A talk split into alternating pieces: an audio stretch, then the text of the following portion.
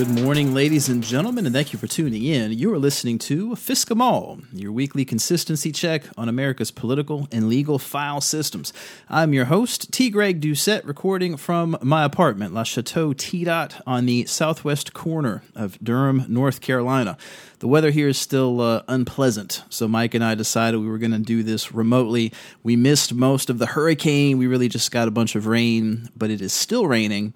And as Hurricane Florence became a tropical storm and then a tropical depression, the scope of uh, the geography affected by it has expanded. So, what was light rain yesterday, uh, even earlier today, has turned into just these torrential, freaking nonstop downpours to the point where my dog, who actually likes being outside in the rain, had to go pee, went out and uh, saw how much it was raining, and rather than actually venture out into the yard, decided to pee on one of the shrubs right near the entryway and then turned back around.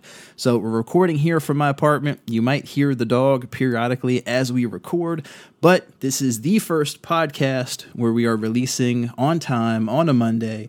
Uh, for the first time in a while, so y'all are just gonna have to deal with it. If you wanted to know where we have been, there was a mini pod released last week with some details about the dog. There's also a fresh Law 140 that was released for the patrons on our Patreon page regarding Roy Moore and his lawsuit against Sacha Baron Cohen. So check out both of those. Uh, and as for what is going to be covered this week, uh, we're going to try and get through what we can, but I need y'all to understand I have hundreds, literal hundreds of stories that have been backlogged for the uh, four weeks that we have not been doing regular podcasts. Uh, that includes for this episode. I've still got stuff from the past week that I couldn't get into this outline because at some point you just have to cut the outline off and say we're going to record an episode. So, what we're doing, there will be no Law 140 for this episode. If you want to hear Law 140, you got to go become one of our patrons and listen to the uh, the exclusive that we have on Patreon. There's probably not going to be a Law 140 next week either, and there may or may not be one the week after that. And what I'm going to do is that over the next two weeks, I'm going to work in these old stories as I can. And by the time we get to middle of October, if you've not heard them yet, they're probably just going to get scrapped because it's insane the quantity of stuff that happens in any given week. I just can't keep up with it. All right, so this week, just criminal justice fuckery. I'm going to do a very quick run through on politics. I promise you it'll be brief, but it's just that's another one of those things that's fascinating to me what has happened over the past month. Uh, no Law 140, but stay tuned for a bunch of crazy shit going on around the country.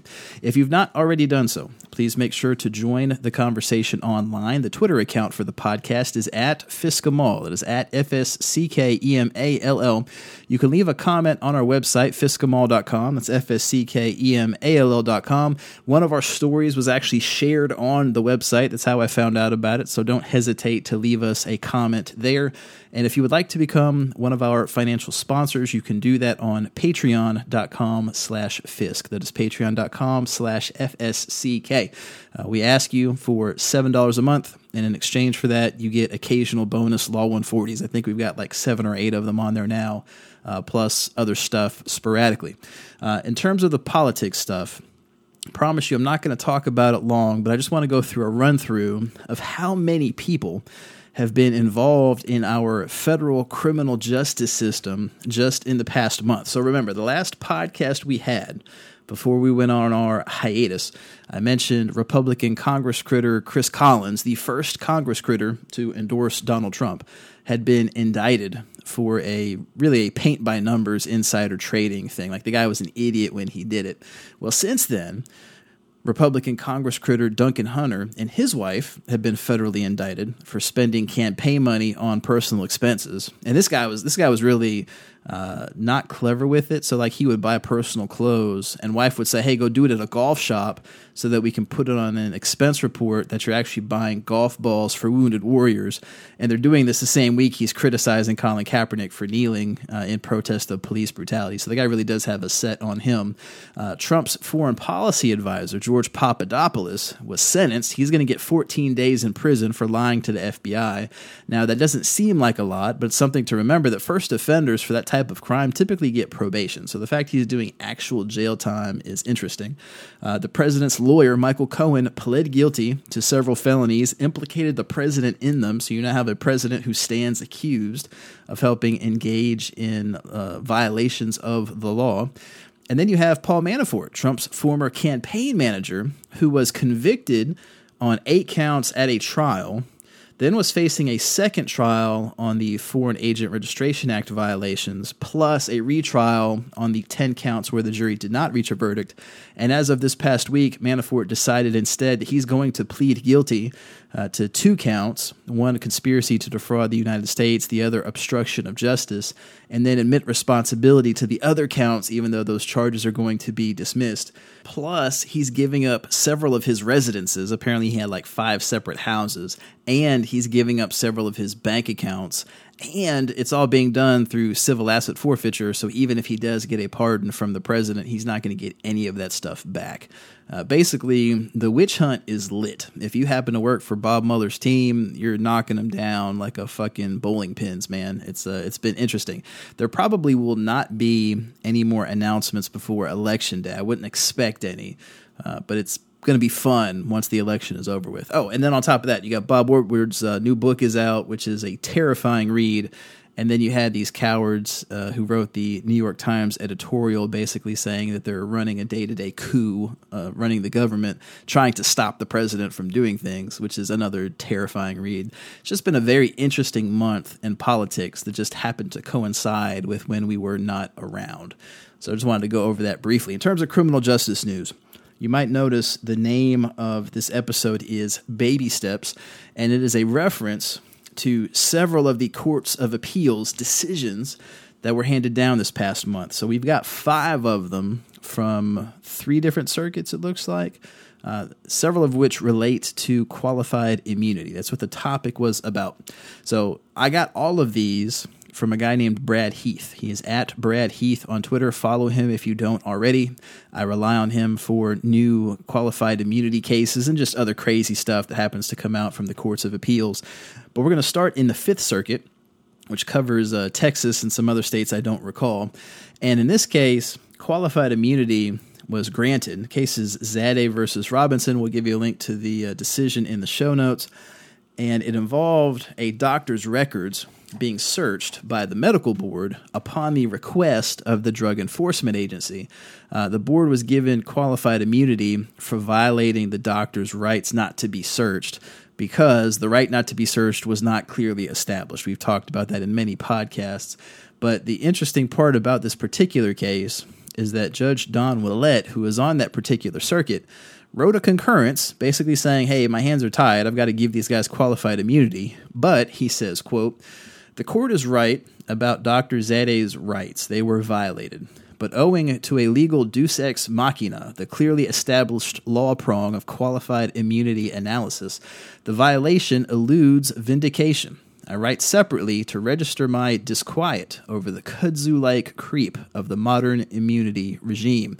To some observers, qualified immunity smacks of unqualified impunity, letting public officials duck consequences for bad behavior, no matter how palpably unreasonable, as long as they were the first to behave badly.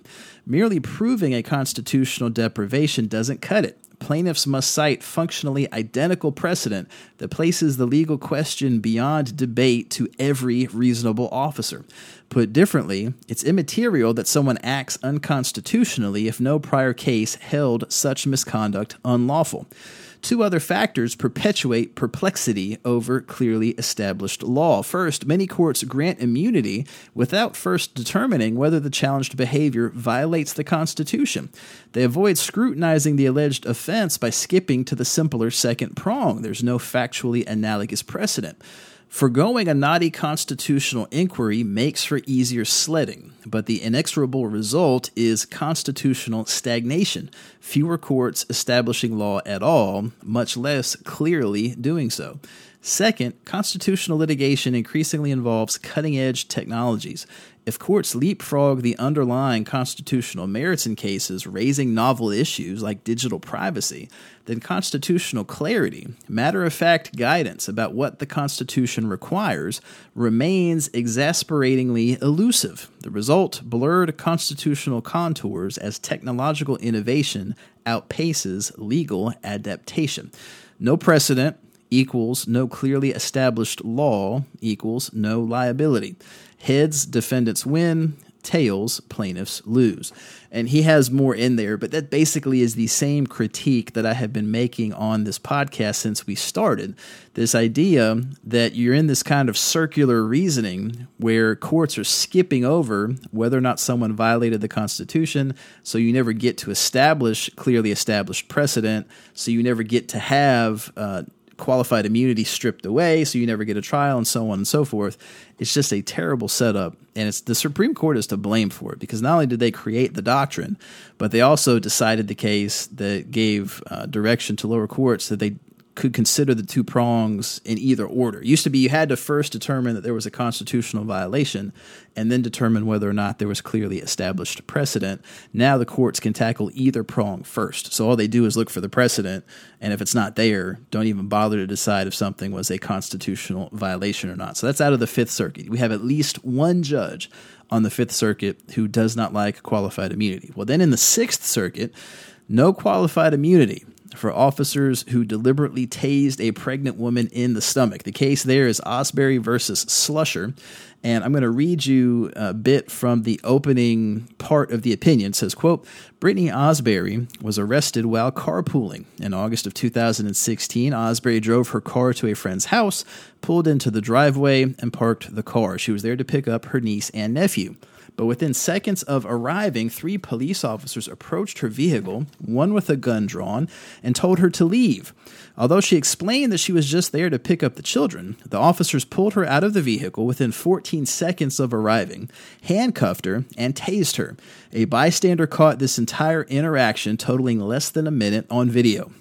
The officers arrested Ausberry for obstructing official business, disorderly conduct, and resisting arrest. All charges were eventually dropped, and Ausberry filed this lawsuit alleging constitutional violations against the officers. In response, the officers simultaneously filed their answer and moved for judgment on the pleadings. Although the district court dismissed several of Ausberry's claims, it declined to dismiss the claims for unlawful arrest, the use of excessive force, assault, and failure to train the officers because we agree at this early stage of the proceedings that Ausberry's complaint satisfies the relevant pleading requirements and the officers are not entitled to qualified immunity, we affirm. And of course, it goes on to much greater detail from there. We'll give you the opinion. The weird part about this particular case is that the officers attached the civilian recorded video to their answer, basically thinking that this would, you know, sew things up and make it easier for them to get qualified immunity. But then when you watch the video, it basically confirms the woman's story of events where she told them that she was pregnant and they tased her in the stomach anyway when she wasn't even trying to do anything bad. She wasn't resisting arrest or anything like that. Uh, so we give you a link to that opinion. Also, out of the Sixth Circuit, no qualified immunity for a police officer who searched a teen girl under her bra uh, because the girl, quote, looked like a junkie whore. That was the rationale for the search. From that story, or not from the story, from that opinion, it says, quote, 17-year-old Brittany Harris was a passenger in her family's minivan when it was pulled over by police officers in Erlanger, Kentucky. Later, Officer Kimberly Clare was summoned to escort Harris to a nearby restroom, and while doing so, searched her in allegedly inappropriate and unlawful ways. Harris brought suit under 42 United States Code Section 1983, claiming that the search violated the Fourth Amendment. This appeal requires us to determine whether the district court erred in granting summary judgment to Clare because a reasonable jury could find that Officer Clare's search of Harris was unconstitutional and that Clare is not entitled to qualified immunity. We reverse. So in that one, the district court gave the cop qualified immunity. The appellate court reversed.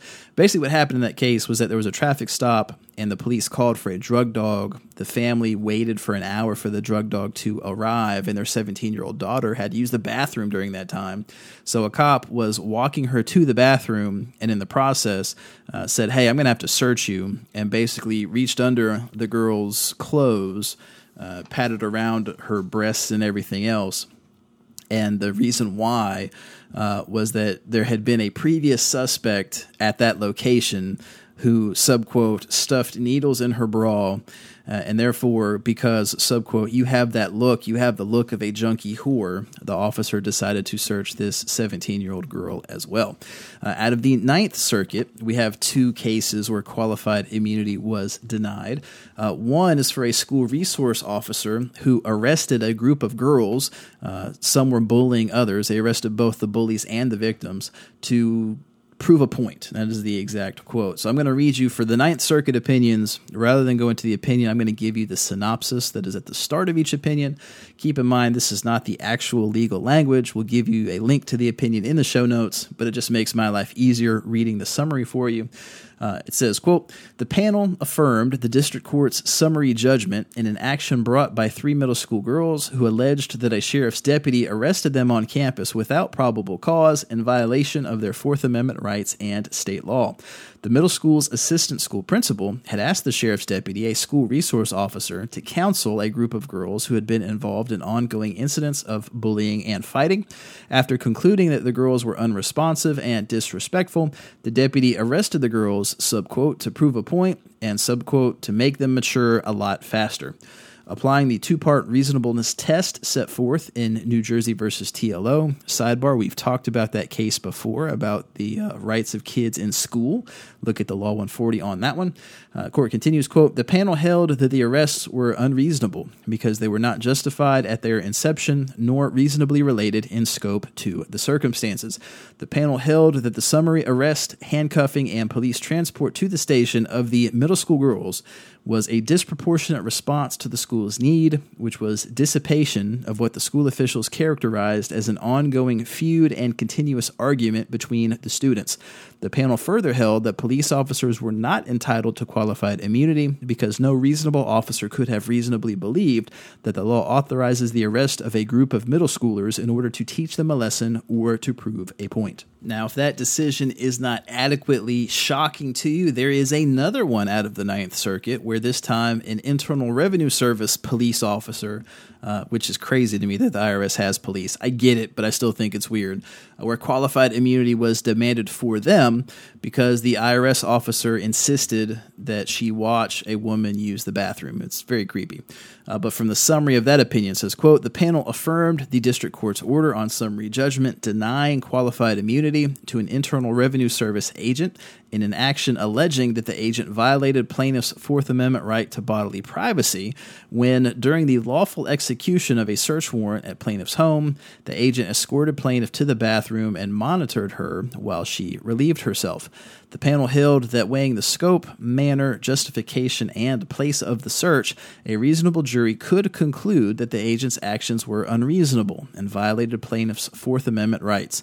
The agent's general interests in preventing destruction of evidence and promoting officer safety did not justify the scope or manner of the intrusion into plaintiff's most basic subject of privacy, her naked body.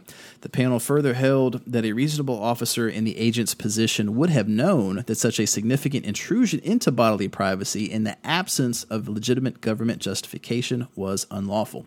The agent, therefore, was not entitled to qualified immunity. So, those are your five appellate decisions this week. We're going to give you links to all of them. But basically, in one case, you had qualified immunity where a judge was still annoyed by it anyway.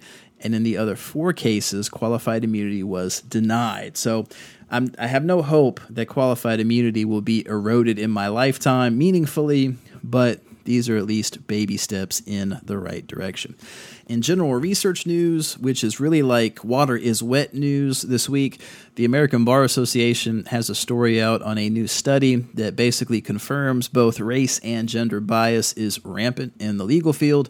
From that story, it says, quote, a new report details the endemic bias women and minority lawyers continue to face compared to their white male counterparts, but it also offers some tools to disrupt the status quo. Uh, you, subquote, you can't change what you can't see is based on a 2016 survey of 2,827 in house and firm attorneys. And it says current efforts to advance women and minorities have largely failed, and bias and discrimination, both explicit and implicit, persist. The survey was conducted by the Center for Work Life Law at the University of California's Hastings College of the Law in San Francisco on behalf of the ABA Commission on Women in the Profession and the Minority Corporate Counsel Association.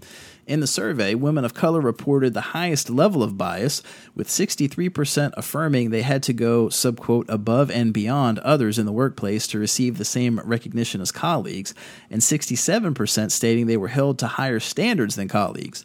Nearly 70% said they were paid less than their colleagues with similar experience and seniority, compared to 36% of white men.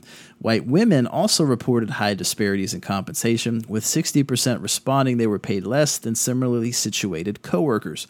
In contrast, 81% of white men felt they had equal access to high quality assignments, and 75% believed they have been given fair opportunities for promotion. Study authors also note that men of color were subject to some of the same biases as women. For example, white men felt much more free to express anger at work than any other group, including minority men. In addition to gender bias, the report also documents sexual harassment at work, a topic that's gained awareness and national attention but continues to affect women at all levels in every industry. One quarter of female lawyers said they had encountered some form of unwelcome sexual advances or harassment at work, and 70% said they've dealt with sexist comments, stories, and jokes. Uh, the story goes on from there. It's lengthy. The study is lengthy it's not surprising, but it's going to be weird because, frankly, there are more women than men in law school now, has been for several years, and more women graduating than men in, from law school. And that's been the case even longer. Uh, so I don't know what the profession's going to do when this type of uh, setup falls away when the old white guys die off. So we'll see. All right, let's get into some of the uh, criminal justice fuckery. We'll start with the federal stuff. And this is a one of the things that has come up in this past month is this Maria Butina, who is a Russian spy as part of the Russiagate investigation. She was arrested and she was indicted. And as part of those initial indictments, there were allegations that she was offering to trade sex for work well, it turns out that the government lied about that. So it's a reminder that the government will completely fabricate shit even when they don't need to. From that story, it says, quote, federal prosecutors have admitted that they wrongly accused Maria Butina, a Russian citizen now in custody on charges of illegally acting as a foreign agent, of offering to trade sex for a job as part of a covert effort by Russian government officials to infiltrate Republican circles in the United States. In a court filing, prosecutors in the United States Attorney's Office in Washington acknowledged they had been, subquote, mistaken in interpreting what were apparently joking text messages between Mrs. Butina and a friend who had helped her renew her car insurance. So keep that in mind. I like prosecutors. I work with a lot of them. I don't trust their story that they tell me by default because they're being fed information from investigators, they're making their own judgments, and all of them are trained to see everyone as a bad guy because that's what they deal with most of the time.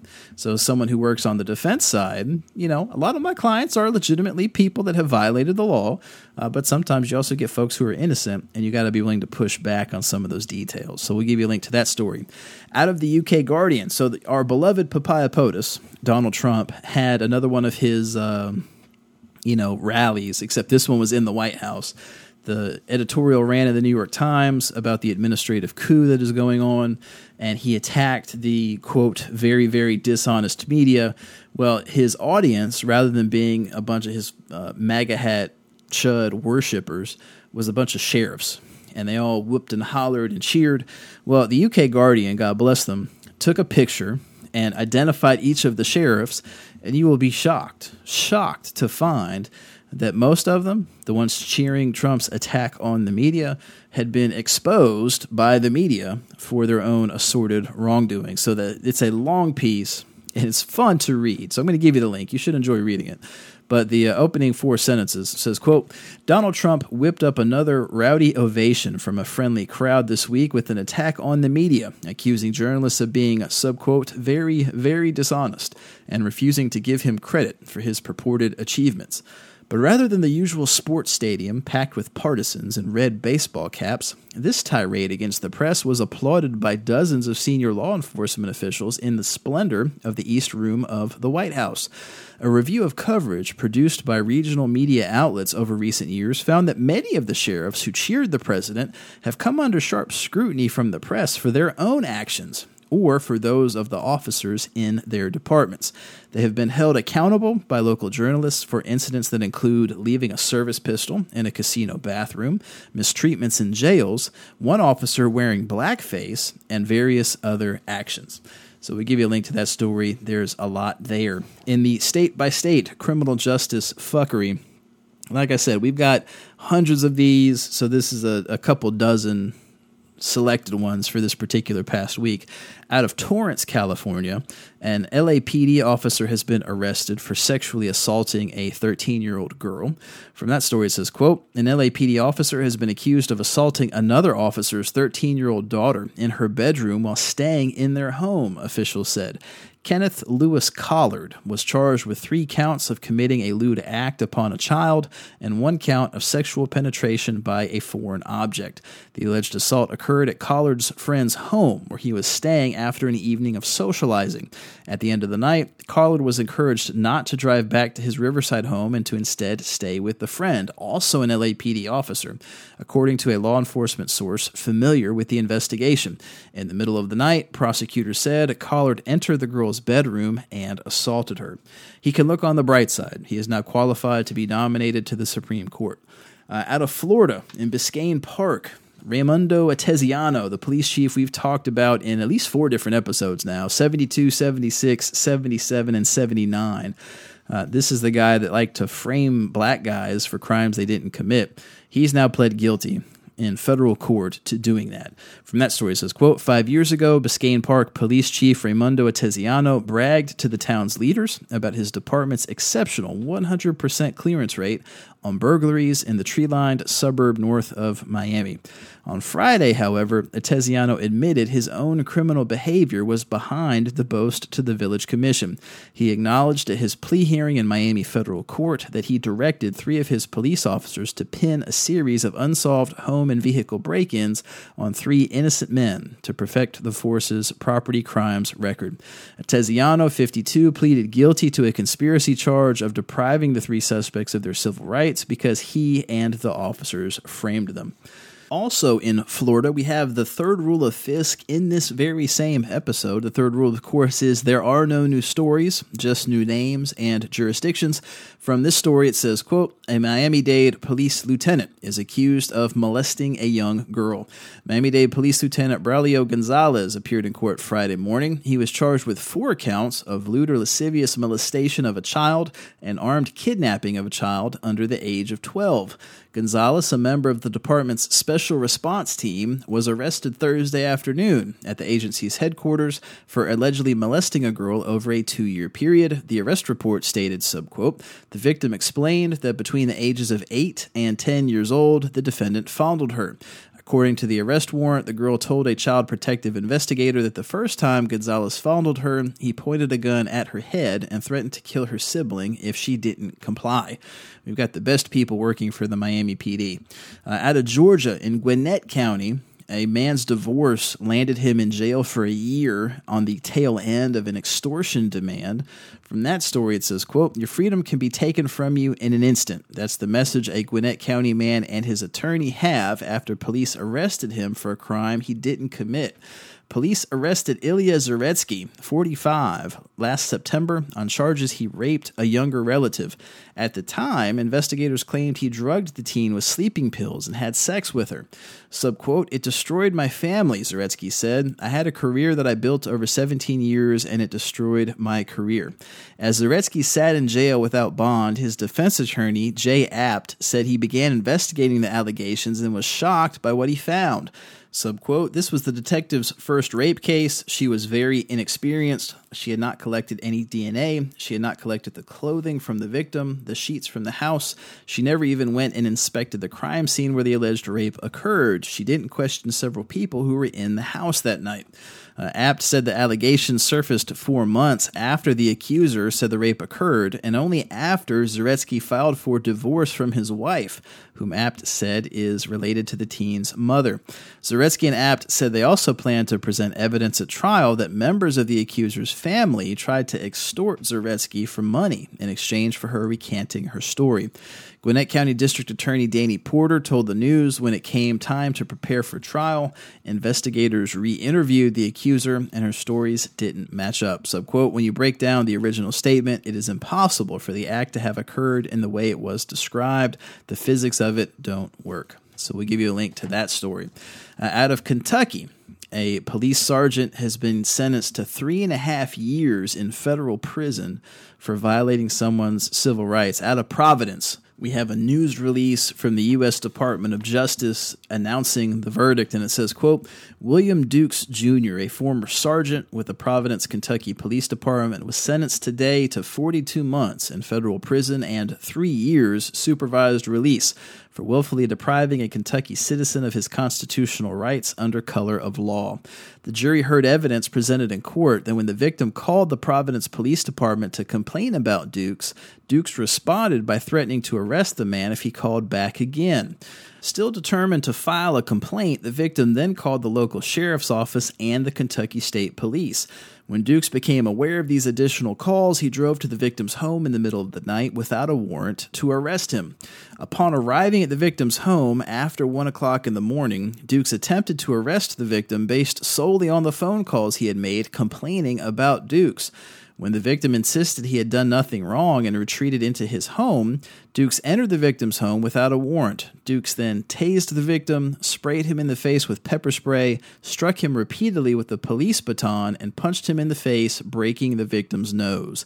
Next, Dukes handcuffed the victim and charged him with four crimes, including a charge of property damage because blood from the victim's broken nose got onto Dukes' police uniform.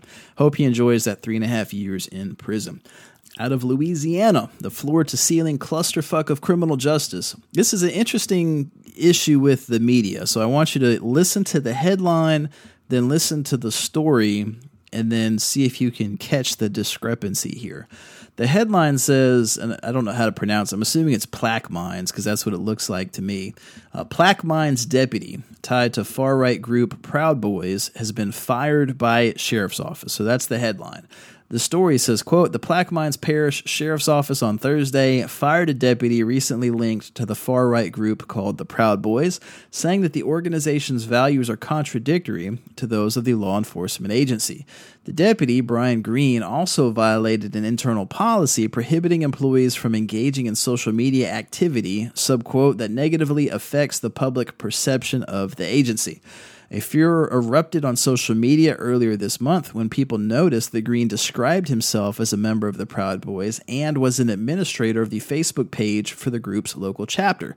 In one video online, Green shares some of his beliefs, saying, subquote, I'm a proud Western chauvinist who refuses to apologize for creating the modern world. Sidebar Proud Boys are very anti women and anti Muslim, and if you have any doubt about either of those things, watch them beclown themselves on Twitter. Uh, but the story continues. Quote, Green's decision to utilize the uniform to promote the views of the Proud Boys, whose values are contradictory to the values and the vision of the sheriff's office, will not be tolerated, Sheriff Gerald Turlich said in a statement. He added that the office, subquote, does not support the organization or its ideals, and law enforcement in general has an obligation to treat all people equally, fairly, and impartially. Turlich said he would ask the feds to help his office investigate whether the Proud Boys are a hate or supremacy group, and Green was placed on indefinite paid leave. You notice the discrepancy there? Now I'm going to read you the headline again. Plaquemines deputy tied to far right group Proud Boys has been fired. Then the last sentence placed on indefinite paid leave. We call that paid vacation. Doesn't sound like he's been fired to me. Sounds like he is continuing to collect a paycheck funded by taxpayers while not having to do a job. but that's out of Louisiana. In Maryland, we have good news. Don't let it be said that I don't report good news. The sheriff's deputies in Harford County are getting training on how to not kill dogs. From Reason Magazine, they have a profile on that one, and it starts out, quote, Sheriff's deputies Terry Lindsay and Diana, oh fuck, Sarah, Sarah Milano. I'm going to call Sarah Milano. I don't know how the hell you pronounce that last name. Apologies to that particular deputy if she happens to listen. Uh, are walking into a backyard in a residential neighborhood, responding to a tripped burglar alarm when a mid sized dog runs out to see who has traipsed onto its master's property. The dog barks and growls at the deputies from about 15 feet away, every bit of its body language conveying a clear message leave. Deputy Lindsay yells at the dog to go away while unclipping the pepper spray from his belt with his left hand. To his right, Sarah Milano unholsters her gun in case Lindsay's pepper spray doesn't work. She could reach for her taser, but a dog is a small, fast moving target from straight ahead, and the prongs the weapon fires are finicky. The dog ignores the commands and stands its ground. What happens next in this kind of situation could be either another routine day for the Harford County Sheriff's Department or end up as a major lawsuit complete with local, maybe even national headlines of Maryland cops killing family dog in backyard. The dog charges forward, and Lindsay fires the pepper spray. It works. The animal yelps and retreats. The encounter probably takes fewer than 10 seconds. The large projector screens surrounding the deputies then go blank. They are standing in a big dark room on the second floor of the Harford County Sheriff's Department in front of a Virtra use of force simulator, a high tech video tool that trains deputies how to respond to real life situations in real time. The guns, tasers, and spray canisters are all modified with lasers that the projector screens detect and react to. The simulator can hold hundreds of different live action video scenarios, from active shooters to domestic violence calls to traffic stops, each one with several branching options that an operator at a computer can choose from, depending on how the officer responds. But these Harford County deputies are among the first in the country to use it to learn how to deal with dogs. So anything that helps limit puppycide is great. We'll give you a link to that story. Out of Minnesota, in Chaska, uh, Carver County has started expunging traffic violations because one of their former cops had a habit of profiling Latinos. From that story, it says, quote, Carver County Attorney Mark Metz and Chaska Police Chief Scott Knight have expunged 40 traffic convictions and removed them from court records, saying that the ex officer who wrote the tickets was likely profiling Latinos. The tickets date back over the 14 year career of Joshua Lawrence, a Chaska police officer who was fired in 2015 after an investigation found he had targeted Latino residents. Lawrence appealed his firing to an arbitrator who ruled against him, saying that he relied on racial and ethnic stereotypes in deciding who to pull over and where to patrol. In each of the 40 expunged cases, Lawrence was the only witness to the alleged violation. Knight said, subquote, we can't trust him, said Metz. We'll give you a link to that story. Uh, out of New Jersey, uh, if, this is interesting. Uh, so, the Supreme Court for the state of New Jersey has decided that police video, dash cam, body cam, and everything else is not a public record under New Jersey law. There is no right to disclose it because recording the videos is not required because it's an optional recording, therefore, it is not a public record. I'm not going to bother to give you any further quotes from that. I'm going to give you a link to the story if you want to read it that has the opinion embedded in it. But it was a four to three decision. And that's crazy to me because you think about it, the entire purpose of a state's open records law and installing the dash cams and body cams in the first place was to help ensure that there's accountability for what happened. And now the judges there have said, well, you don't get to see the video anyway. So that's going to kind of defeat the entire purpose for having them. So we give you a link to that story. Out of New York, we have some fun times in New York City this week. Uh, well, let's start with the good news. So, again, don't let it be said I don't report good news. There's a long read in CNN about John Bunn and the nonprofit that he runs, and it starts, quote, the first book John Bunn fell in love with curled up in his cell at a maximum security prison in upstate New York was Sister Souljah's novel The Coldest Winter Ever.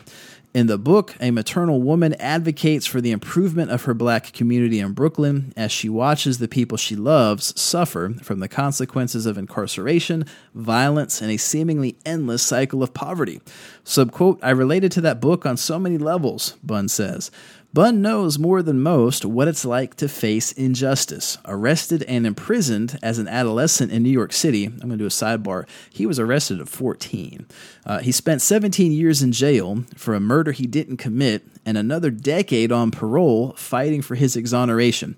In that time, he battled, among others, the courts, police investigators, PTSD, and the challenges of illiteracy.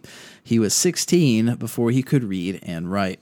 Today, Bunn is 41 and a free man at last, mentoring at risk young people and advocating for the power of reading through his own program that brings books to prisons. I'm going to note, and you see this further down in the uh, in the story. It's a very long read. You should check it out. But this guy was framed by Louis Scarcella, who was one of the dirty cops in the NYPD, who skated through his entire career framing people, was allowed to retire and keep his pension, and has never once been prosecuted to this day. Also out of New York City, we have the first rule of Fisk. Police will continue to do dumb shit even when they are being recorded. And for this one, we actually have a clip. So let me play it for you and let you uh, have a listen. Take a fucking walk. Go shoot your fucking heroin and die. Right? Go shoot your heroin. Now, that particular clip was uploaded to Twitter. If you couldn't quite make out what he said, uh, there's a handy transcript where he says, Take a fucking walk, drops an N bomb, uh, and says, Go shoot your fucking heroin and die, go shoot your heroin. He was responding to a methadone clinic where apparently someone had claimed that some guys were arguing. So this guy responds with his gun out and just utterly spazzes on everybody as the guys are trying to explain to him that there's no reason to have his gun pulled out. And the interesting part about the press is that as they report what he said, they conveniently left out the N word in the middle there. All they say is, subquote, shoot your fucking heroin and die, when there's actually a lot more to the video than that. So we'll give you a link to it. Uh, also, out of NYPD, uh, a bunch of people have been arrested for running a prostitution ring. From that story, it says, quote, a retired NYPD vice detective put his know-how to bad use, allegedly masterminding a prostitution and gambling ring that got him and seven active cops arrested. Three sergeants, two detectives, and two police officers spent Wednesday night in custody ahead of arraignments on charges including enterprise corruption, promoting prostitution, and official misconduct. The retired vice detective, whose name was not immediately released, was arrested Tuesday night. The busts are part of a three year internal affairs probe into cop protected brothels run on Roosevelt Avenue in Queens and in Sunset Park, Brooklyn but they were just the beginning. Investigators are targeting an additional 30 cops for questioning and possible arrest, and more than 40 civilians have also been arrested. So we give you a link to that story. Uh, out of Rochester, New York. Now this is just this is surreal to me because a local news station, uh, News 10, the NBC affiliate, is trying to get information on a police brutality settlement and it's not going well. And I'm, i want you to wait until the end for why the city is refusing to give them this information because it just makes no sense at all. From the story, it says, quote, "The city of Rochester has yet to show News 10 NBC the video of alleged police brutality involving two police officers." And now it refuses to tell us how much it paid to settle another brutality case. Experts from the New York State Committee on Open Governments told News 10 NBC the public should know how much the city is paying out. But when News 10 NBC told them what the city told us, they didn't get it. In July of 2016, Ricky Bryant was riding his bike at night. As security video shows, a handful of Rochester police officers swarmed Bryant and took him to the ground. Bryant was wrongfully arrested and injured. In January, without public notice, the city paid Bryant a settlement and he dropped his lawsuit. We asked the city's lawyer how much did the city pay Bryant? The city's counsel, Tim Curtin, replied in an email, subquote, In order to protect the interests of our taxpayers, we do not disclose the terms of our settlements. That is astonishing to me. To protect taxpayers, we're not going to tell them how much we pay to make lawsuits go away when our taxpayer funded personnel violate other people's constitutional rights. You know how fucking ridiculous that is? I would say that's only a New York thing, but I wouldn't be surprised if that happens somewhere else too. But that is utterly fucking astonishing uh, at Oklahoma in Cleveland, which I didn't know was a city in Oklahoma. Uh, a police officer has been arrested for being a drug dealer. From that story, it says, quote, a now former officer was arrested following a traffic stop in Oklahoma City, according to an affidavit obtained by the Cleveland American. 33 year old Terry Brown was arrested after a traffic stop for reported possession of nearly 160 pounds of marijuana.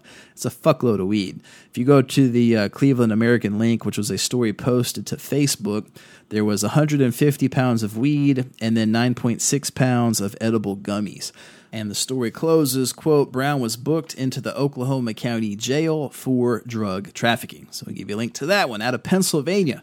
In Pittsburgh, you might recall the story of Kalen O'Connor. He was the police officer we talked about way back in episode 59 who responded to a story about uh, responded to a call rather about road rage discovered that the person engaging in the road rage incident was also a police officer, and then fabricated his police reports to avoid any reference to that particular officer so that the officer would not get in trouble. He was charged with falsifying reports, obstruction of justice, and some other stuff. Uh, well, the judge has decided that the judge he's going to give him the benefit of the doubt. He doesn't think that it was necessarily criminal, quote unquote. From that story, it says, quote, a district judge on Tuesday dismissed two of four charges against a Pittsburgh police officer accused of hindering an investigation to try to protect another officer who was allegedly involved in a road rage incident in 2017. District Judge Eugene Ricciardi dismissed charges of unsworn falsification to authorities and official oppression against Officer Kalen T. O'Connor of Banksville and held charges of hindering apprehension or prosecution and obstructing the administration of law. Subquote, I believe there was some carelessness, and it could have been more carelessness than criminality, Judge Ricciardi said as he made the decision during a preliminary hearing downtown. Officer O'Connor responded to a reported road rage incident at the intersection of Chartiers Avenue and Straka Street in Sheraden. A driver, Jesse Smith, said that a man driving a black Mercedes had pulled alongside his SUV and pointed a gun at him. Mr. Smith drove away and called 911, giving dispatchers a partial license plate for the Mercedes. Officer O'Connor was one of two officers to respond to the scene. He took the partial license plate number and found a potential match, a black Mercedes registered to Officer Robert Kramer. The officers at the scene then asked the officers to respond to Officer Kramer's address. But after a flurry of phone calls between several officers over several hours, including calls to Officer Kramer, they canceled the 911 call, court records show. The officers who arrived at Officer Kramer's home were told by Officer Raymond Toomey that an officer lived at that house and they could all leave, according to a criminal complaint. Officer Toomey has since resigned. In Officer O'Connor's subsequent report about the road rage incident, he excluded all information about Officer Kramer and listed the suspect in the case as unknown. So just know that if you're a dirty cop in Pittsburgh, you can get a district judge to say, oh, it was just laziness or a mistake. It is not, in fact, criminal. Uh, out of Texas. So in Dallas, we really had the story of the week, which is still evolving because the story is total bullshit. Uh, but essentially, a police officer named Amber Geiger with the Dallas PD broke into the home of an unarmed black man, Botham Jean, and shot him dead in his own apartment for sport.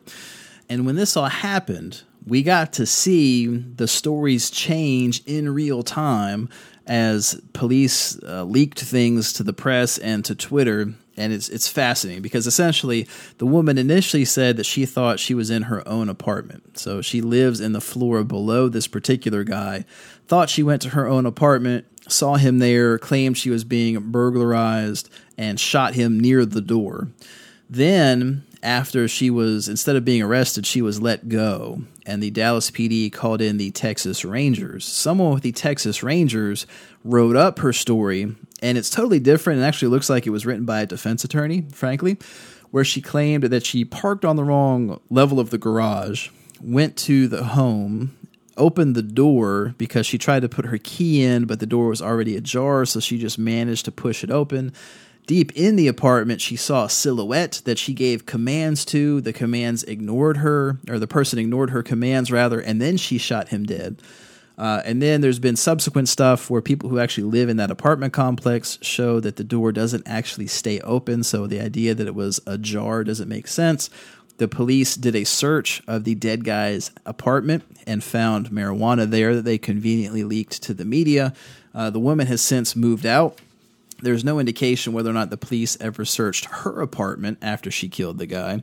Uh, so it's all a mess. It is all a complete and total mess. And this particular guy, Botham Jean, did everything that you hear white Republican All Lives Matter people say black folks have to do to avoid being shot by the police. He had a decent education, got a college degree. He lived in a nice neighborhood, a neighborhood with a police uh, officer as a neighbor, had a good job with PricewaterhouseCoopers, dressed well, minded his own business, was in his particular apartment, and was still summarily executed without due process for sport anyway. And the responses on social media have just been grotesque. So you have Dana Loesch, the NRA spokesperson, who's now no longer an NRA spokesperson because the NRA is tied up with the Russian mess, uh, basically said that he would still be alive if he was a gun owner because she would have defended herself, and it's his fault that he didn't do that. Uh, you had a bunch of people, Jacob Wohl and a few others, that when the uh, marijuana came out, they're like, well, you know, obviously he, he fucking deserved it then. If he had just complied with the commands, then everything would be fine. Uh, it's all it's all stunningly crazy to me that a government agent breaks into an innocent taxpayer's home and there are people actually willing to defend that person summarily executing the occupant of the apartment. I mean, if someone broke into my home, I don't give a fuck if you're a police officer or not if I'm doing nothing wrong and you break in, uh, something is awry. I'm not going to abide by your fucking commands. You know what I mean? Now, in my case, I actually happen to be a gun owner. Don't know if I'd have time to get to the gun, uh, but if I did, one of us ain't leaving vertical. I'll put it that way. But the whole story is fucked up. I'm going to give you a link to the initial charge because, in addition, as part of the whole fuckery, she's only being charged with manslaughter. She's not being charged with murder at all. Apparently, in Texas, uh, it should be murder because she intended to kill the person she shot at. But going back to this whole Texas Rangers thing, where the affidavit of her story reads like it was written by a defense attorney, they're only charging her with manslaughter. It's utterly fucking nuts. But I'm going to give you a link to that story where she's charged with manslaughter. I'm also going to give you a link to Vox. Now, I don't share Vox links much because they annoy the fuck out of me, but they have compiled one of their explainers that has links to a bunch of different media stories of the subsequent developments. And it was the most efficient compilation I could find for you so you can see all the stuff that has happened since then. So check out those links in the show notes for the full story. Let's watch it as it develops. We'll see what happens, but this is a damn tragedy. And my heart goes out to the Botham Jean family that this guy's life was snatched uh, from the rest of them uh, by an armed, taxpayer funded agent of the state. Uh, of Laredo, Texas, we have another incident of the third rule of Fisk. There are no new stories, just new names and jurisdictions. Uh, a Border Patrol agent in Webb County has been arrested for murdering people. From that story, it says, quote, a U.S. Border Patrol agent suspected of killing four women was arrested early Saturday after a fifth woman who had been abducted managed to escape from him and notify authorities. Law enforcement officials are describing the agent as, subquote, a serial killer. Juan David Ortiz, 35, an intel supervisor for the Border Patrol. This guy is part of the leadership. Uh, fled from state troopers and was found hiding in a truck in a hotel parking lot in Laredo around 2 a.m. Saturday. Webb County Sheriff Martin Cuellar said at a news conference. Cuellar said investigators have, subquote, very strong evidence that he is responsible for the deaths of the four women who are believed to have worked as prostitutes. Subquote, we do consider this to be a serial killer, said Webb County District Attorney Isidro Alaniz. Now, you might be wondering, where's the third rule angle to that? Well, you might remember back in episode 59 that this is the exact same unit of the Border Patrol as Ronald Burgos Aviles, who killed a 27 year old woman that he was sleeping with and killed her one year old child. So there seems to be a bunch of killers on this particular unit of the United States Border Patrol. So those are the stories out of Texas. Lastly, in Wisconsin, out of Madison, there's an expose on the costs of the state's teen prison complex because it costs a fuckload of money. Like I'm reading the numbers. This is a long read, so I'm going to give you the link so you can go through it. But I'm just reading some of the intro stuff, and I'm like, fuck's sake, they spend so much money. Uh, from the story, it says, quote, lawsuits over the problems at Wisconsin's juvenile prison complex have cost the state $20.6 million so far, and those costs will continue to rise, possibly by large sums if some cases aren't resolved in the state's favor. The facility for more than three years has been under criminal investigation for prisoner abuse and child neglect. If charges are issued, that could open the state to more legal exposure from lawsuits. Subquote, it's the cost of getting it wrong, State Representative Evan Goyke of Milwaukee said of the state's legal tab.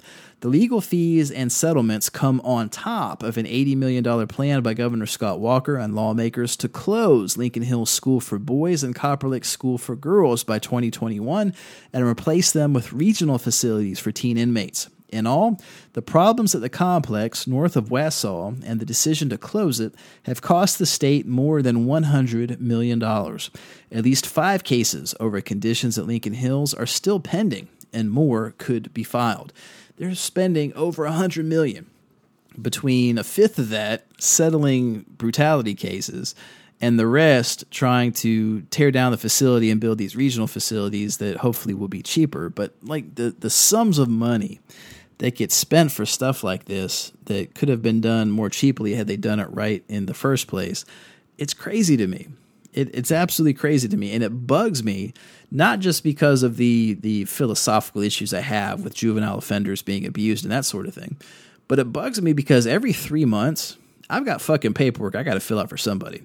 I'm either filling out a quarterly return for the IRS, filling out a quarterly return for the State Department of Revenue, or filling out my quarterly unemployment insurance uh, forms for the state.